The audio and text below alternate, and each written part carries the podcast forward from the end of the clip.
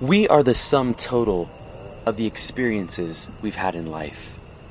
The way we come at the world, our fears, our fascinations, the stories we tell, all of them reflect what we know and what makes us who we are. There are three defining moments that shaped me into the kind of person I am today. I thought I'd tell you about them here. Here's the first one. I was a kid, maybe five or six years old. My dad purchased one of those reel to reel audio recorders at a garage sale. He brought it home, we all gathered around, and we listened to a box of used tapes that came with it. Most of them were blank, a few had music, but one of them stopped us dead in our tracks. It was the recording of an actual, real life exorcism. You know, a priest commanding a demon to come out of somebody.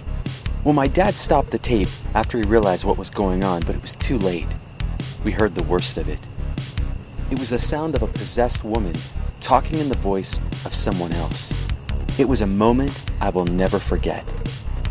Since that day, I've never had any trouble believing in a spiritual underworld, that there's something lurking on the other side, that we're not alone. Say what you will, call it a hoax, a case of clouded memories, but I know what I heard. Here's the next one. A few years later, I was playing outside my house in Pennsylvania when I found this tiny glass bottle in the dirt. I took it to the hose near the front porch of our house to wash off this treasure. But at that moment, a car pulled up alongside the curb and a man got out. He started walking toward me, asking questions I couldn't answer. Questions you don't ask an eight year old boy. As he got closer and closer, I realized he wasn't stopping. A feeling of panic came over me.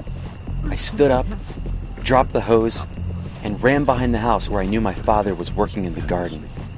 I called out to him for help, but when I turned around, the man was gone.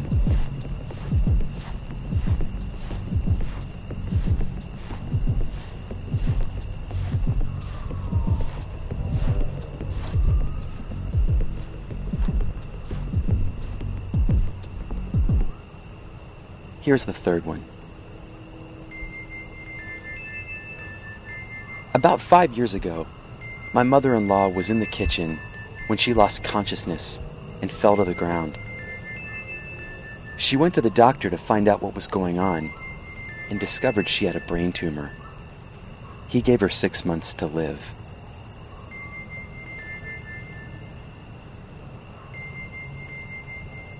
My family packed up everything and we moved in to live with her so that my wife Ainsley could take care of her. Things got worse and worse. She became weaker and weaker until she passed away. You know, I've never been close to anyone who's died before. This was the first time I witnessed death, and it changed me. The best way I can describe it is laboring. I watched my wife labor to bring five babies into the world. And in a similar way, I watched my mother in law labor to be delivered into the next one. You know, there are plenty of other defining moments in my life, but none of them impacted me in the same way that these three did. So it makes sense that when I sit down to write, I can't divorce these experiences from the stories I tell. As it turns out, my novel is about a young woman who was murdered in her house by a stranger, but continues to live there as a spirit in order to stop him. All of us write about what we know. All stories are autobiographical. This is true for other writers too. John Grisham was a lawyer before he was a novelist, so he writes legal thrillers. Jennifer McMahon lives in Vermont so her stories, like The Winter People, are based in New England. Ransom Riggs once found a collection of absurd photographs of people in an old house. Now he writes about Miss Peregrine's home for peculiar children. Most of us begrudge the tragic, embarrassing, and unfortunate experiences in our lives. Sure, there are plenty of things we all love about our childhoods. I grew up next door to a chocolate factory. But we need those difficult experiences to give us deep wells for creativity. No one reads stories about hobbits who never leave the Shire. Harry Potter wouldn't have been popular without Voldemort. And no one really cares about a book called The Lion in the Wardrobe. Experiences can leave a mark, but it's the stories that come from those experiences that leave our mark on the world.